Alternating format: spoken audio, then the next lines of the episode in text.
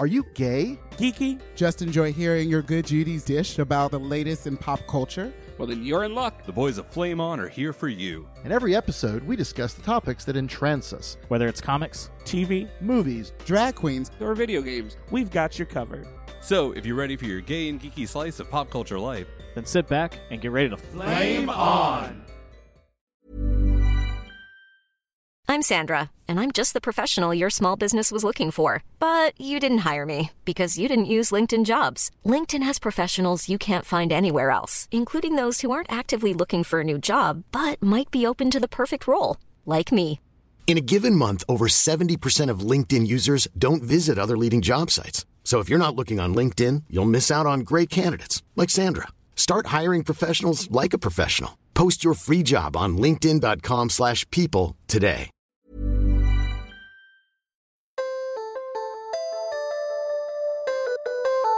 Brace yourselves for unknowable horror because the Call of Cthulhu Mystery Program has returned. Yes, Nerdy Show's beloved RPG audio drama of black comedy and Lovecraftian horror is back with an all new series.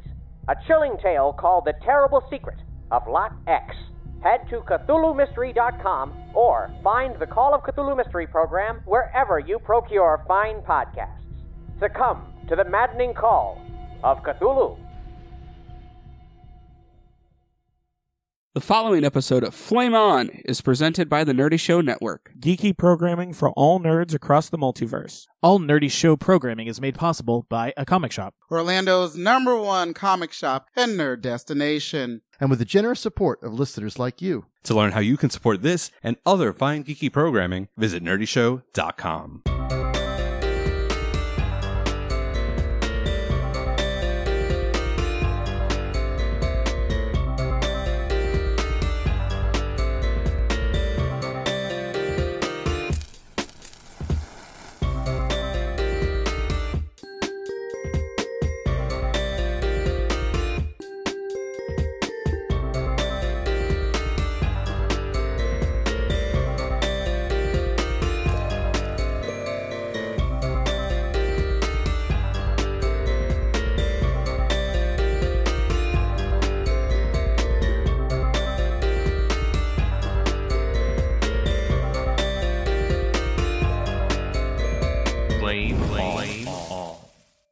What's going on, everybody? Pat DeBear here, and we are back again with another microsode.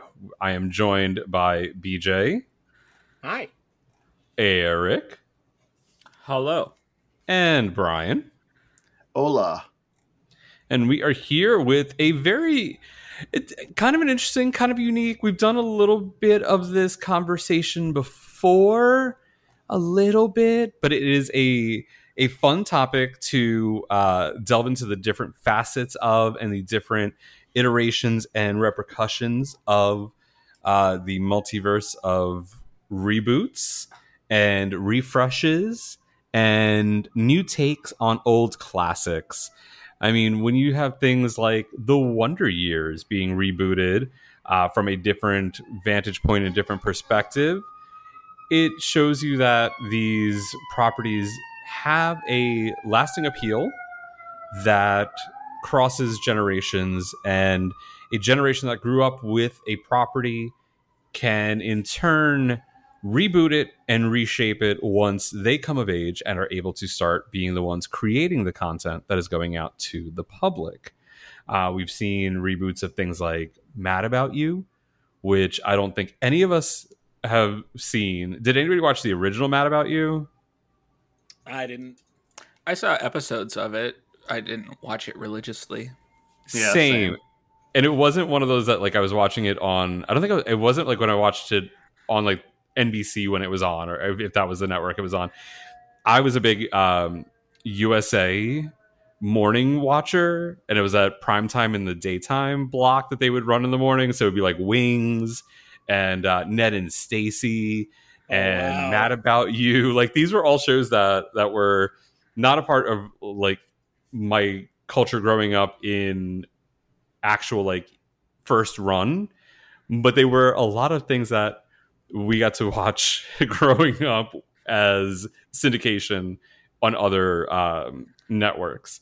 So a lot of these things get rebooted and don't always do well, but there are ones that really do um, really do showcase the right way to do a reboot or the right way to refresh a, a property. So that isn't the full scope of what we're going to be talking about today. BJ had thrown this out there for us to talk about what properties out there do we think deserve a reboot or have been rebooted and failed so horribly that we need to pretend that never happened and let's do it again. But I figure in order to kind of illustrate where our minds are from this perspective for this topic, I wanted to do a quick lightning round of properties that were rebooted that worked well. So that way our listeners can dive a little bit into our brains. I know it's a little scary in there most of the time, but let's talk about the things that worked as a reboot. And then we'll uh, dive into the topics we brought that we think would make for a great reboot opportunity in 2021 and beyond. Brian, I'm going to throw it over to you first. Uh, so give us your reboot that worked.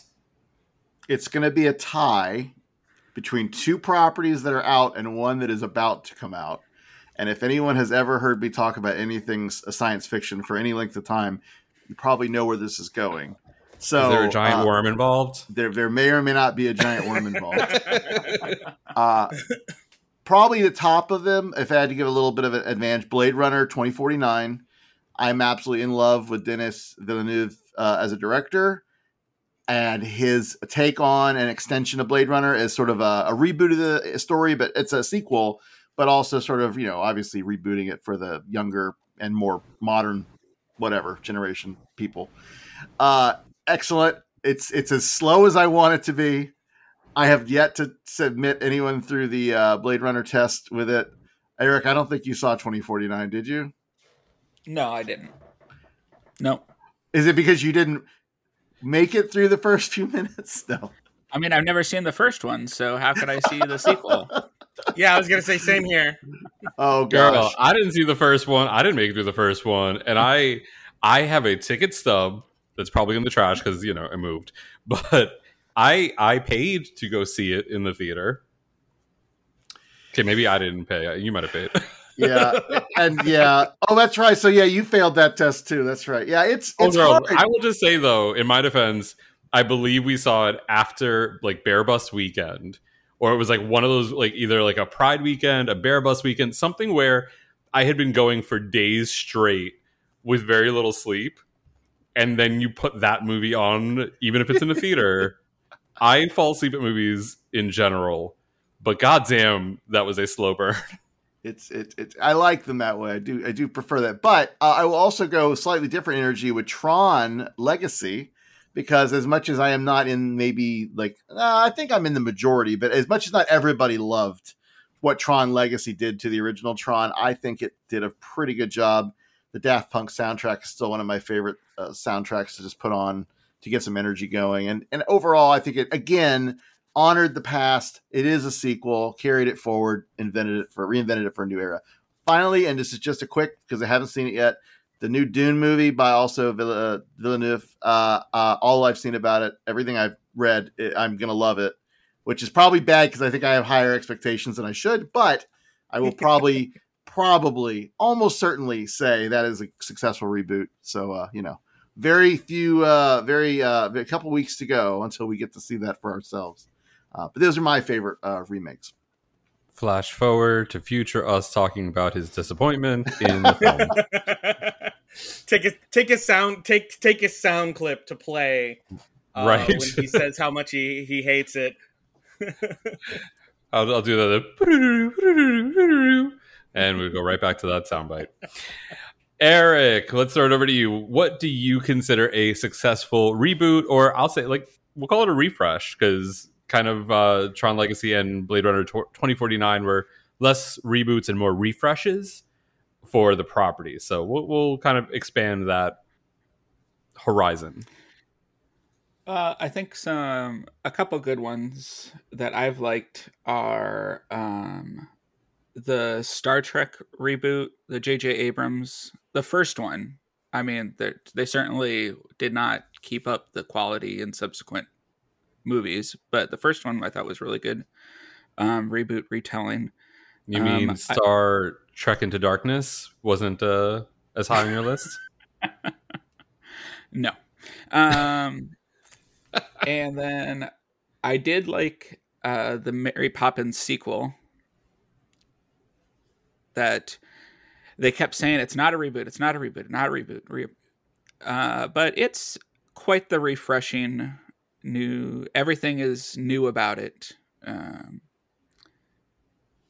and just further emphasizes the fact that Mary Poppins is a Time Lord because she had a new face. Um, and then, but probably one of my favorite reboots uh, is Little Shop of Horrors when it came back in 86 as a musical as opposed to the original 1960s Oh, that's Uh, right. I like monster it. movie. I Mhm. like it. Not someplace fancy like Levittown. that okay? So I'll, okay. I know it's October. It's spooky month. It's uh, BJ's and my birthday month. Um, and I know I'm going to catch hell for this, but I've never seen Little Shop. My knowledge of Little Shop comes from video clips played at like musical Mondays or like, you know, bar types of things and people singing the songs at karaoke. So every time or anytime somebody sings somewhere that's green and she's and that line is said, I mm-hmm. lose it because I grew up not far from Levittown. And anytime some like just hearing those words, not someplace fancy like Levittown, I giggle because that is not a fancy place. but well, I mean, in the in the context of the film, Skid Row, yes, Yes, Yes. yes. Compared compared to Skid Row, um, you should watch it. I think you would absolutely love it. I I probably would. I just have all- never like it. It's one of those things that it never comes up, and it's never like uh, at the front of my mind until it's talked about or sung, and I'm like, oh, I've never seen that before. Well, well, and what's funny is they they're talking about remaking the. They're talking about doing a remake of the movie musical, and the rumor mill is that um, Lady Gaga is going to play Audrey. Um, I could see that. which works. I mean, it, honestly, just her, it, her without her outfits, like just seeing her like with her hair in a bun, like going to the store, she looks just like the actress that played Audrey. Um, Ellen Greene. it was Ellen, yeah, Ellen Greene. She looks a lot like Ellen Greene. Um, so I and plus her, she's got the singing chops, obviously. Um, so and being a, a New York uh, Italian, like I could see her putting on that affectation and oh, doing yeah. a, an homage voice uh, to Yes. Ellen Greene in, in that role. Yeah, I could see it. Yeah. So so yeah. So so we're we're actually we'll probably get a reboot of a, a remake of a remake coming up here soon.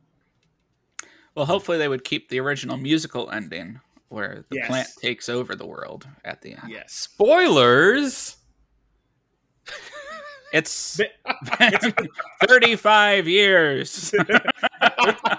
It's also on HBO Max, which you have access to. So Oh, no, you know what we should do? We should do a um a, a Discord movie like watch along. oh, watch uh, like a watch party with all. Yeah. uh, there is actually a website that does that.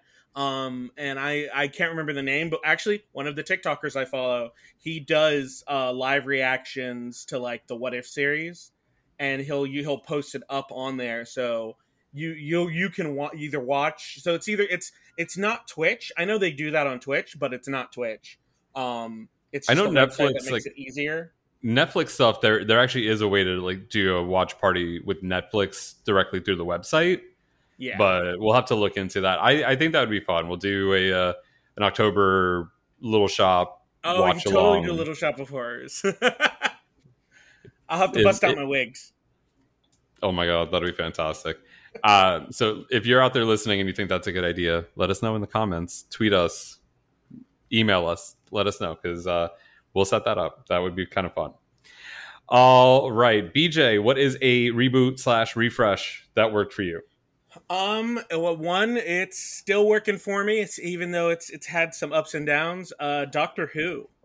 Um, Doctor Who was rebooted in 2005 very successfully, in my opinion, and it is still going. Um, I I have had mixed feelings about the current showrunner, but apparently Russell T Davies is uh, hopping back in the chair, which I'm very excited about.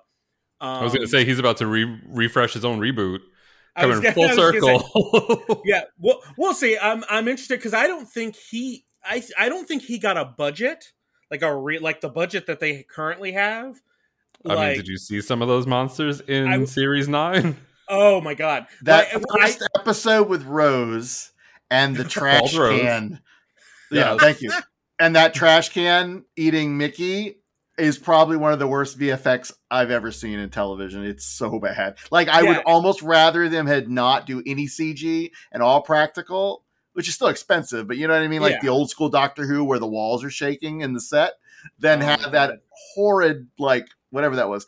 Uh yeah, oh my we- we should that was so talk much fun Oh, I like the episode, but that moment is ugh. watch yeah, it again it- and tell me it's not. But It's Oh no, it was We should- horrible, but it- that's what made it so much fun. it, it's and what's funny is is that was kind of the charm of the series is is you know it's it was always like v- bad costumes and whatnot and i feel like they've worked really hard to kind of up the quality of their practical effects and their their special effects to kind of get out of that corniness. So it'll be very interesting to see what russell t davies does with like a bigger a bigger budget. I mean hell they've they've released episodes in theaters now. Um so it'll it'll be very interesting. And then and uh, and honorable- Davies will be at the helm for the 60th as well, yes. Yes. Which I'm Yes. excited for. I'm maybe. very excited for that. Maybe. And i know i know it wasn't just the davies thing with why he hasn't been back involved but maybe if they if they got russell t davies back maybe eccleston will make an appearance. And my little gay doctor who love and heart will finally be whole again by seeing christopher eccleston back on a doctor who presentation. You can you can listen to him as the doctor on those uh, big finish audio dramas if you're if you're Yep. so inclined. I don't know if you know he was doing that. I didn't, and I I have no commute anymore, and I don't listen to things usually like that in, at home, and that makes me a little sad. So I'll have to. Only you I'll have had to- if only you had a got- trip coming up or something that you could listen to. Exactly I sleep on planes. Come on, if I was Oh, driving, I originally was going to drive. I would have totally done it for for a drive, but maybe I'll, I'll I'll consider it for the plane ride for putting me to sleep. but, but uh an honorable mention it didn't end quite as well uh but honorable mention goes to uh chilling adventures of sabrina uh because it had a very solid start and it was a really really fun uh show. And then the last season kind of fell off but usually usually around a fourth season shows either break or make so um but yeah those are those, those are my uh, honorable honorable reboot mentions So I was just going to go with one, but since you all did not mention this, I I will, um, because we all pretty much have talked very highly about it. Uh, She-Ra and the Princesses of Power was a very well acclaimed uh, uh, and loved by the viewership uh, reboot of the '80s uh, cartoon. I'm going to say comic, the '80s cartoon and it was done very well to bring it to a new audience with new sensibilities and showcasing a representation that hasn't been done very well in a lot of cartoons. There are some, like Steven Universe has done a great job as well, but uh, the She-Ra and the Prin- Princesses of Power definitely was a great reboot. And I guess I, I will say it's a reboot because the animation style changed, the uh, story was condensed down to just the mangas. Uh, but Sailor Moon, when they did the Crystal Run all the way through Oh, yeah. the movies, I think there was a fantastic job doing a re- reboot and telling a more cohesive story. Obviously, for those who don't know and aren't maybe big Sailor Moon fans, uh, when it originally was being run in the 90s, in the mid 90s, they were producing them as the mangas were being distributed. So they didn't they were pulling a Game of Thrones before Game of Thrones did it. They were running these stories without the following chapters or or a multitude of chapters afterwards to have the story in front of them. So they created stories to fill in the gaps and the the time in between when they had source material to work with, and then they would get back to the story. So when you fast forward, you know, to what was that 2010, 11, 12, somewhere in that ballpark, maybe a little bit later than that, maybe it was 12, 2015, maybe it was 15. I don't know. Uh, I could look it up, but that would take me some time right now. But when they rebooted and brought this back in with the new animation style, they went to just the source material. They cut out all the extra episodes. They were able to tell a more cohesive and concise story. And I enjoyed it thoroughly. And I thought that it was a great way to reboot and retell the story uh, for a newer audience and to let the existing audience who were fans from the original iteration really just have a, uh, a nostalgia flashback without it quote unquote ruining my childhood so those are uh, my takes on that 2016 that's when it came out. 2016 ah wow well at least one good thing came out of that year so there were a lot of good things that came out of most of that year up until you know uh q4 the end of Q3, Q4. So that is our our quick round of uh our quick ish round of the reboots and refreshes that we think uh, worked well. We want to thank you all for listening to our podcast and enjoying our show, checking out our social media, uh, joining our Patreon page, and helping to support the show. You can do all of that by going to our website, flameonshow.com and uh, scroll through. We've got our YouTube videos. The Rainbow Spotlight series is up there in a gallery. Uh, link to the YouTube channel if you want to subscribe.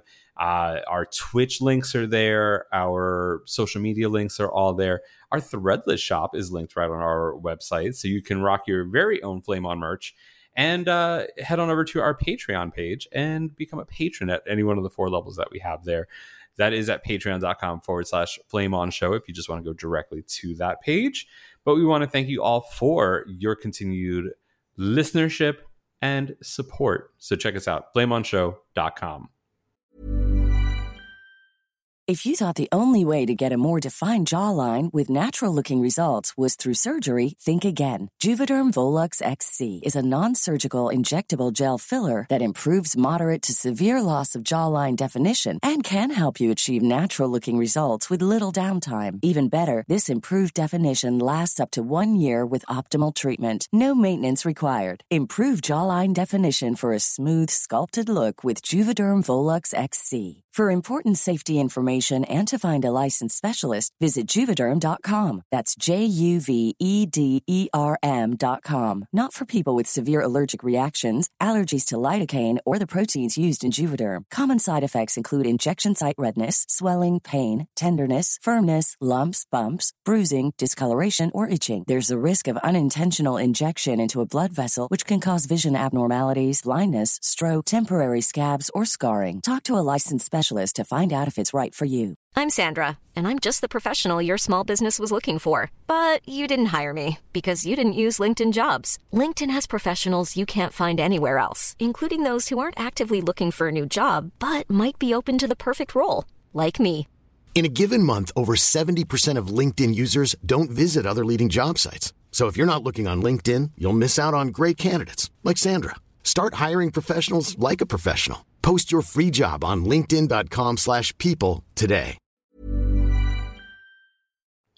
All right, let's break it down into the properties that need a reboot or a refresh or a retread or something to get the taste out of our mouths of the last time. Now, this can include reboots that have been rebooted that need to go away and never be thought about again. I'm looking at you, Fanfortastic.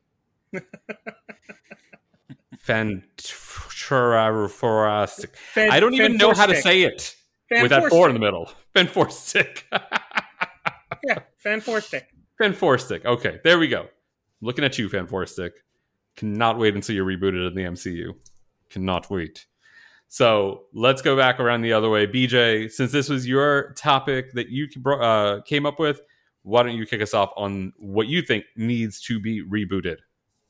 I I racked my brain on this for a bit because, uh, like like I said, the Little Shop of Horrors is get is potentially getting like a remake, and uh, and then there's all sorts of stuff that's already been rebooted. Uh, everything old is new again. Um, so honestly, this hit me like a ton of bricks, uh, and I don't know why it hasn't happened sooner.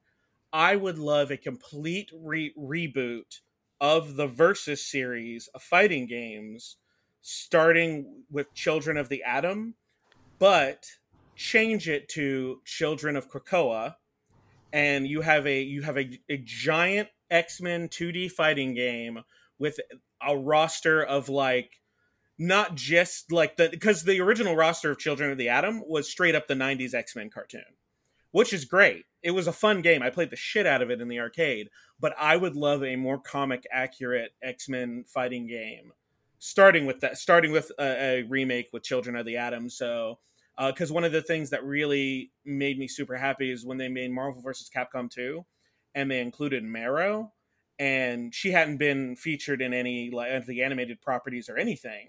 And I I played I mean I I hated how she played, but I played the shit out of her because I was like, "Oh my god, something from the comics is here."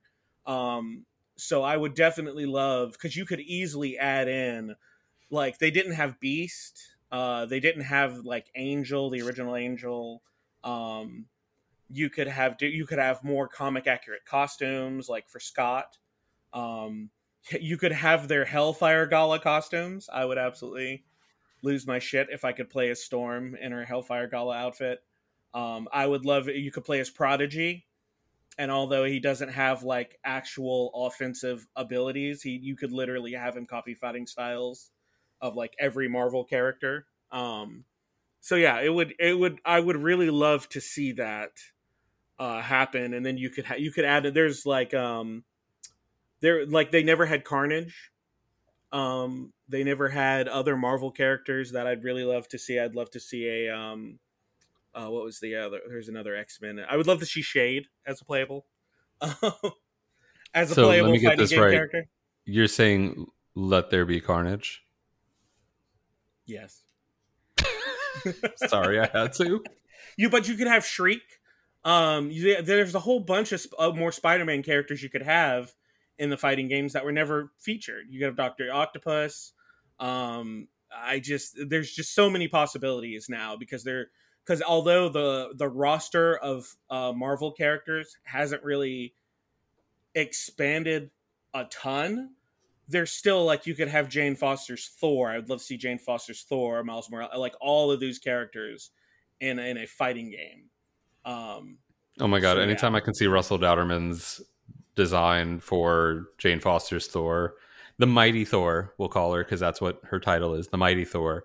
The Mighty uh, Thor. At any anytime I can see that, I am in love. And I will say this at the um, at the Marvel exhibit that was here in Chicago.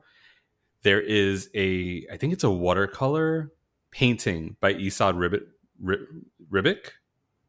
Is, is that it? Esad Ribic of the Mighty Thor. So Esad Ribic's talent painting and Russell Dauterman's design for the Mighty Thor. I was like, I want to rip this off the wall and run away with it and steal it because it is so nice.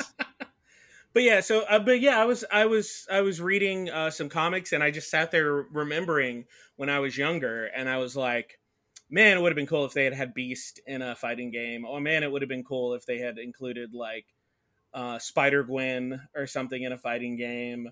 Um, you could even you hell you could even have each individual property as a fighting game, and then you have like a big Mar- Marvel universe versus itself before you do like a Marvel superheroes versus Cap uh, versus Capcom or anything like that.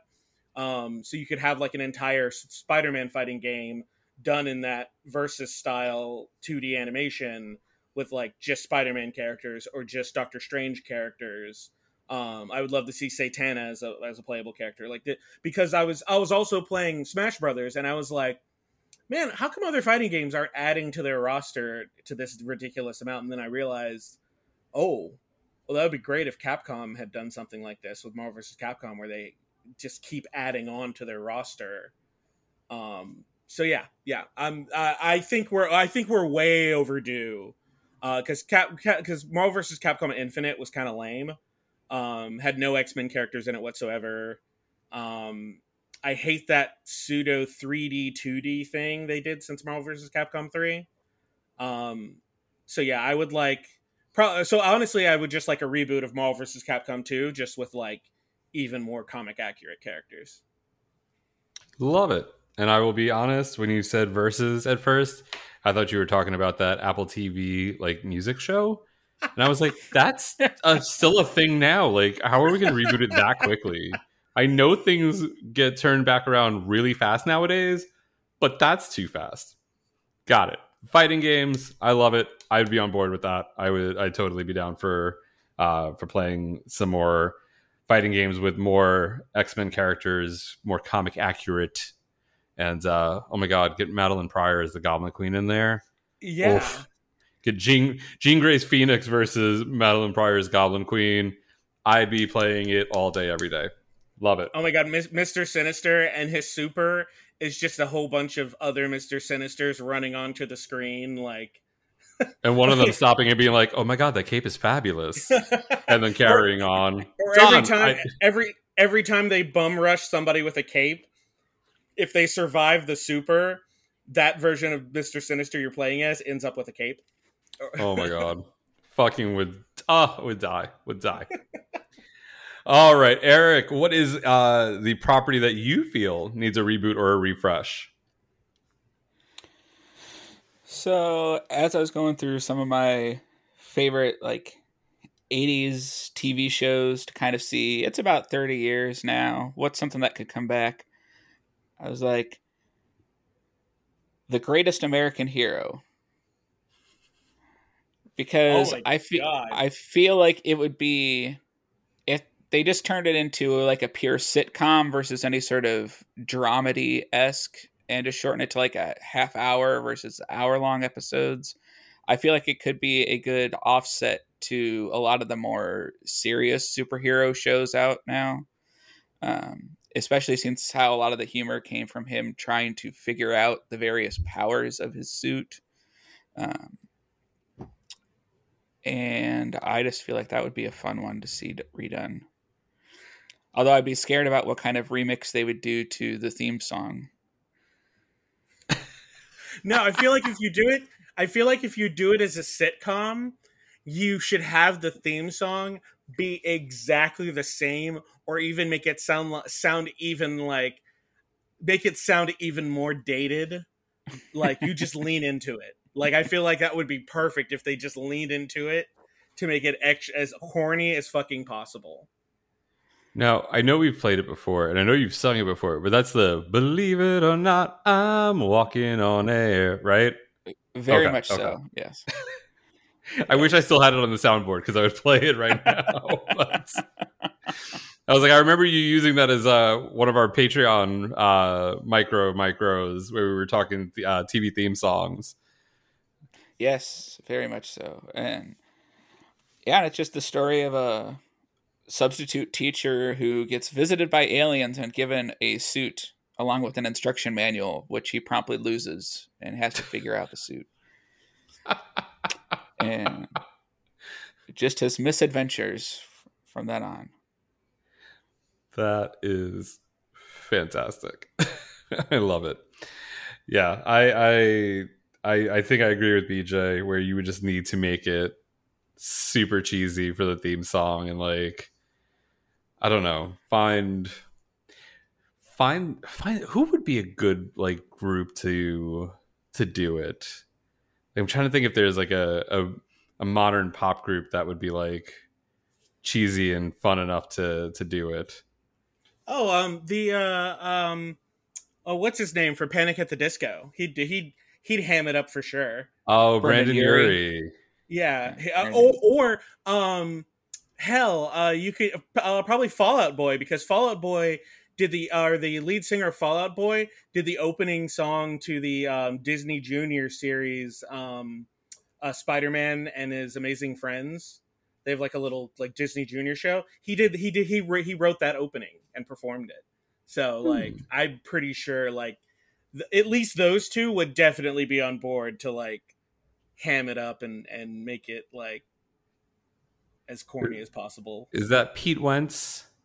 Yes, Pete Wentz. Okay, so Pete Wentz or Brendon Urie. I think I, I could see that. I could see it. Um, you just got to follow up to uh, me from Lover and just get Taylor Swift and Brendon Urie to do it as a duet. yes, yes. Be good to go. Oh my god, could you imagine? Okay, so if we were to spin off of that and like reboot uh, the Six Million Dollar Man and the Bionic Woman, and then like do cheesy eighties eighties esque theme songs for it, and then get Taylor Swift to do one and Brendon Urie to do the other, and like, but then have it be where it's like one song that connects, but use part like each part that describes the one in their their respective television show. I like this. Why are we writing this down? Oh, because it's being recorded and we can just listen to it again. Got it. Okay. Trademark. If anybody if anybody writes that script and gets all that done, we want at least uh creative credit in the in the credits there. We, we we get exclusive rights to the show's podcast. where where we discuss every episode of the Bionic Woman and the Six Million Dollar Man, starting from the very beginning. Oh god, then we'd have to go back and do the Lee Majors and uh oh god, who was the other one? Lee Majors was the the Six Million Dollar Man. Who is the Bionic Woman? Oh shit, I can't remember. Katee Oh my Sackhoff and the reboot. Oh yeah. Oh Uh. Lindsay Wagner. Lindsay Yes. Wagner. Yes. Yes. Okay. All right. Yeah. There we go. Okay. Love it. All right. So we've gotten uh, fighting games. We've gotten uh, the greatest American hero. Brian, what is your property that should be rebooted? Uh, Well, I had an idea, and I was going to do Logan's Run. Which have you guys even seen? Eric, I think you may have seen Logan's Run. I have No. seen It's Logan's Run. possible, yeah. Okay, is that so when BJ Wolverine was running through the hallways in um, in uh, that one Ah. X Men movie? Oh my god. uh, he's running after Jean. No, uh, No, he runs past Jean in his Weapon X gear. Oh, that was Apocalypse. Apocalypse. I was like, which one was that? It wasn't Days of Future Past. It was Apocalypse because he wasn't in Dark Phoenix. He knew to stay Oh. away from that film with everything in him. Right. Um, so I was going to say that, and I do think that would be an amazing reboot. And if you're interested, there's a great article I read on uh, IO9 that's like the history of the reboot of this property, and it never came to pass. And Oh, people wow. are like, it's it's like it's not going to happen. But the more I thought about it, as you guys are talking, like you know, okay, like what what would be redeeming for a property? I would really like, and th- this is relevant to something that's coming up. I would really like the X Files to be rebooted, but not by Chris Carter, because he did reboot his series, The X Files, uh, with a uh, continuation. And though there was a very memorable episode featuring a werewolf and Shangela, uh, which I do like that episode a lot, uh, overall, the series was not great. And in fact, in many people's minds, it left a bad, like, like the ending of the original series was like fine, okay, yeah, whatever. This ending was probably worse. like people are just pissed. Uh, so as much as it was lovely to see Duchovny and uh, Gillian Anderson back on there, I yeah, just I would like to see somebody um not uh I don't know who's a good showrunner for that. I mean, okay, here's a here's a really wild idea. So one of our favorite shows, of course, is Gravity Falls, uh, by the fa- fabulous Alex Hirsch, uh, who is very influenced by uh, X Files. Obviously, if you've watched Gravity Falls, you probably pick up a little bit of that. But I would give Alex Hirsch a reboot of X Files, uh, animated or not, I don't know, but uh, and and basically tell him like, go wild. It's it's your canvas. You just go crazy.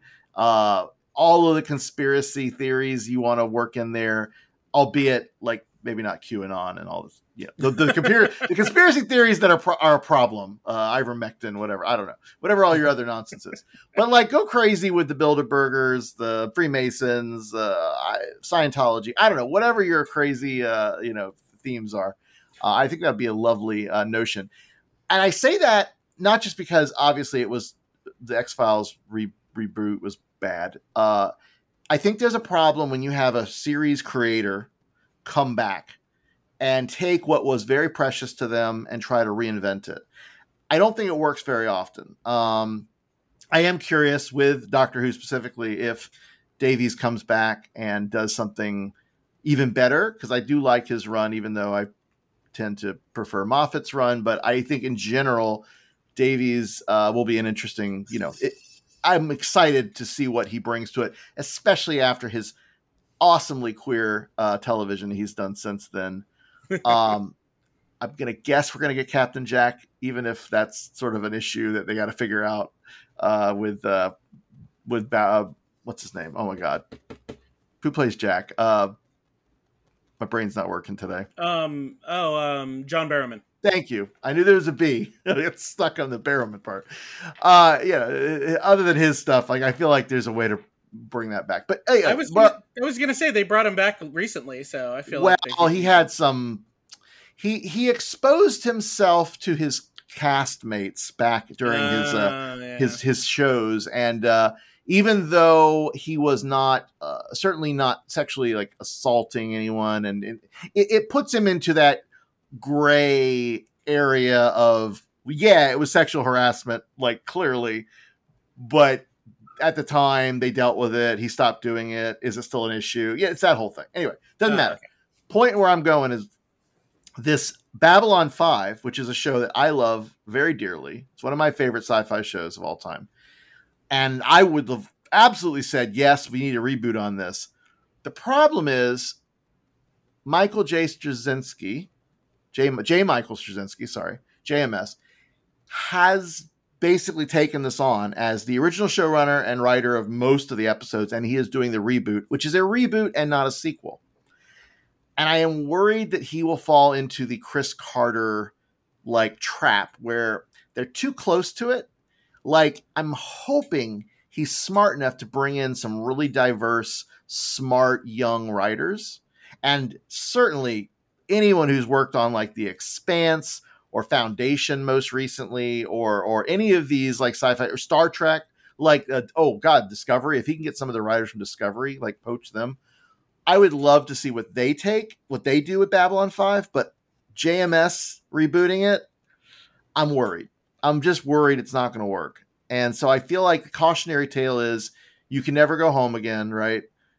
When you have a showrunner and they want to get involved, make them a producer, give them that credit, let him have Lucas. Same thing, although it's arguable whether Lucas's sequels would have been better than you know the ones we got. But whatever. Like you gotta have that, but don't slave to it. You gotta be aware of the past, but don't be precious about it because I don't think we want re- we don't want retreads. We really don't. We want sparks that like light the fire of this story and then people are going to be like all excited about the past and go back and watch it. That's what happened with Doctor Who. They didn't. They, uh, Davies didn't just retread Doctor Who. He rebooted it. It's this continuation of the story, but he did it in a way that that first season, if you had never seen any Doctor Who before, didn't matter. You were good to go. No backstory needed. Very modern and relevant. Got a great young crew of writers. Uh, just it works. And I worry that when it's and, and, you know Doctor Who, there's no chance they were going to get the person who who people who created it from the '63 involved. So that was not a worry. But you know, like you just got to have that fresh blood. You got to keep moving forward. You can't keep looking back. So I think Babylon Five I'm worried about. But if I had a if I had one choice, it's probably X Files right now. Nice. Yeah, and uh, I I can be uh, that person to attest to the reboot of Doctor Who and not having any knowledge of it beforehand. Uh, British friend of mine in massage therapy school uh, handed me a couple of DVDs and said, "Here, watch this," and you know, put on the uh, that episode of Rose that we were mentioning before, and uh, as they say, the rest is history. All right. Before I do mine, another quick thank you to everybody that is out there listening uh, and have supported us through all of the years of Flame On, uh, a little over 10 years of this podcast in existence. And we couldn't do it without you. So, again, thank you.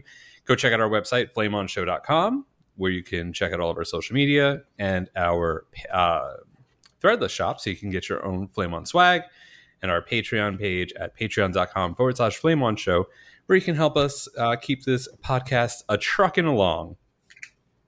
All right. So, my choice for a property that needs a reboot, there's two, and they kind of, I don't want to say stem off of each other, but share a common leading actor. One may be a little controversial just because the show creator, um, a lot has come to light about him and his actions on set, especially around his uh, female stars, uh, including, uh, I think at the time, 15 year old Michelle Trachtenberg. I was just watching uh, a musical episode of one of his shows this morning before I uh, left the house for a little bit. But I loved Dollhouse. And Eliza Dushku as the lead in the show, where um, these people who have done bad things, illegal things, uh, basically trade in five years of their lives to this mysterious organization who wipes their minds clean and then programs them into uh, whatever their shady multimillionaire clients want. Um, and then they're supposed to be released at the end of that contract. Um, which comes with its own set of issues and problems. It almost didn't survive the first five episodes because of network interference. The network wanted the pilot retooled completely. They wanted more standalone episodic adventures and less uh, overarching plot, which uh, Whedon is known for doing and doing very well in uh, in these television formats. So he did and the show suffered for it. After that fifth episode, they finally kind of relented and let him tell the story that he originally wanted to tell. They were going to cancel it at the end of the first season. Uh, and because of the retooling of the pilot, they were an episode short. So he wrote an epilogue um, called Epitaph One, which was supposed to, in a way, be a closing point, but still leaving things open for you know for your interpretation as a viewer.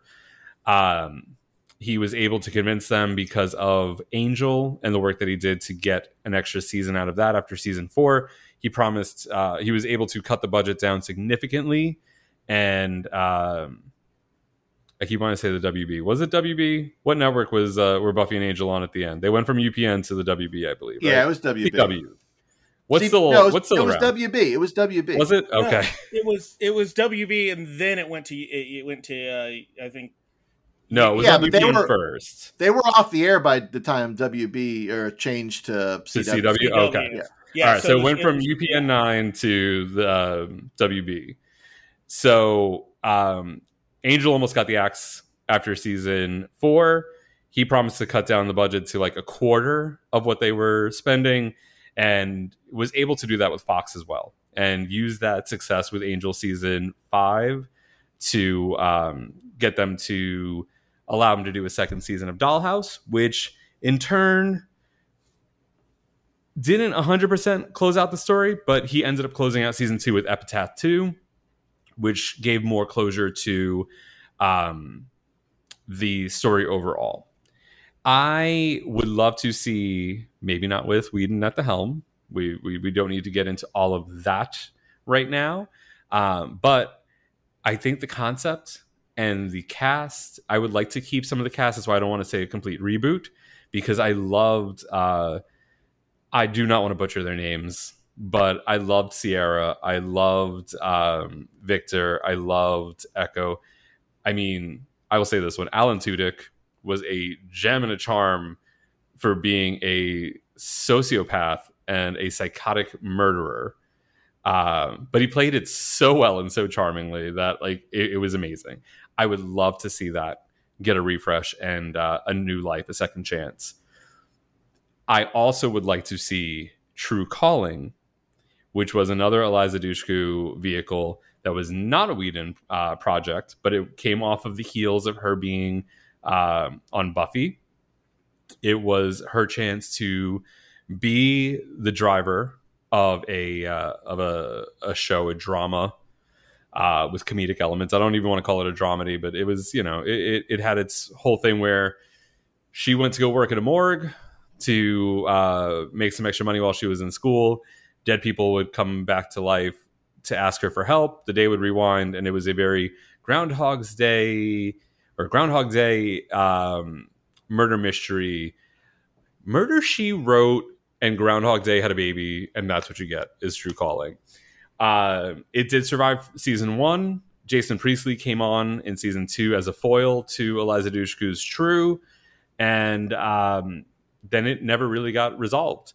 The last episode or two never actually aired with the rest of the season. It was all because of, I think maybe the Olympics. There was some sort of television like thing that happened, and they they weren't going to show it in its regular time slot, and then it went to like Saturdays at 3 a.m. to show like the last five episodes, and then they didn't even show the last one until like three months later on Comedy Central. It was uh, some weird bullshit that it got. It did not get a proper um, closure, ending, send off.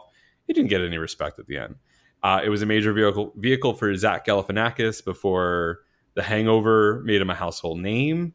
Uh, it, it, was it was a very entertaining show, and it had a, a very interesting to me premise that I would love to see revisited and maybe refreshed with again i would like to see some of the same cast come back and maybe have a chance to really dive in a little bit more or kind of get a soft reboot with some of the same characters but let's kind of get a fresh crack at these stories.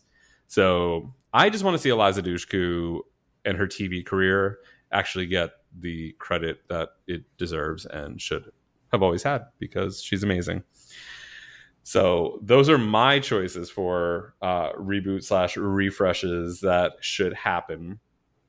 Um, have any of y'all are Dollhouse or True Calling people? I don't. I, I know we've talked about it before. I think some Dollhouse, but no True Calling, right? I mean, yeah. I I remember I remember I think I watched the first episode of True Calling, um, but I uh, I definitely um, remember Dollhouse. I watched some. Of, I, I think I watched all of Dollhouse. I was gonna say yeah, that's watched- available on Hulu. So if you haven't seen it, you can watch both seasons one and season two of Dollhouse on Hulu right now. I watched Dollhouse with you, and then uh, I liked it. I really wish they had continued. They had such a good world that they were exploring and slowly building out. The comics that they did, I don't know if you, I think you read, may have read those. They were they were kind of a nice uh, way to finish up those uh, a little bit, it, it, playing off of the epitaph uh, uh, episodes. But uh, yeah, True Calling. I never. I think I just didn't. unfortunately, it wasn't genre enough, and it didn't have Joss Whedon, so I was kind of like, eh. But um, yeah, you, you definitely liked it. So I, what has she done lately? Is she? I know she stopped acting for a bit to go back to school. Has she been anything lately?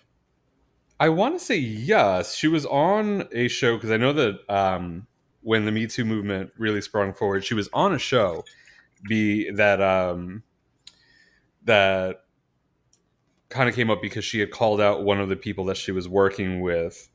Um, and she was on we we saw her at New York Comic Con a couple years back. She was promoting a show at the time. I'm trying to look at her right. She was on Bull. Yeah, she uh let's see, she was in Big Bang Theory um some animated motion comic for Torchwood. I don't remember that at all. Wow. Uh The Scribbler with Michelle Trachtenberg and and Gina Gershon. That sounds uh, you know, good. Some other stuff. She was a voice on Hulk and Agents of Smash. Oh, she what the she was uh She Hulk, I believe, yeah, for yeah, yeah, the length of the run there. And oh, wow. she uh there's a Cinemax TV series I vaguely recall called Banshee I guess she had yes. a uh, a recurring role on that as well. So yeah, I guess uh, you know. I think that might she... have been what she was promoting um, when we were at MegaCon. Hmm. Well, I you go. forgot, So I she's she's doing some stuff, but you know, she's uh I know she had other things in her life going on, so that was uh that was definitely a priority for her. But yeah, no, the last credit for TV is The Saint, uh, which is a TV film. So 2017, she had a recurring guest role in the last three episodes of the first season of Bull, the CBS drama series Bull. That looks like it was the last thing that she did. That I think was the um, the actor that she was working with that she called out. That that was a big thing during the uh, the Times Up and Me Too movement. Um, yeah, I know. I I love her to death. I met her. I sat two and a half hours of traffic. I always tell that story. She's uh, when Gmail did these shelfies, and you could have a picture behind uh, in your Gmail. It's my picture of me and her. It's, you know, I, I love her. I wish that she had a little bit more of that success, but um, she is she's been doing well in recent years in her personal life, and, and I'm happy to see it. All right, dear listeners, let us know what you think should be rebooted. Email us, chat us up on social media, go in the comments, uh, and just let us know. We would love to hear from you. And with that being said, we'll be back in two weeks with our next pop culture roundup, and uh, we'll see you then. Bye, bitch.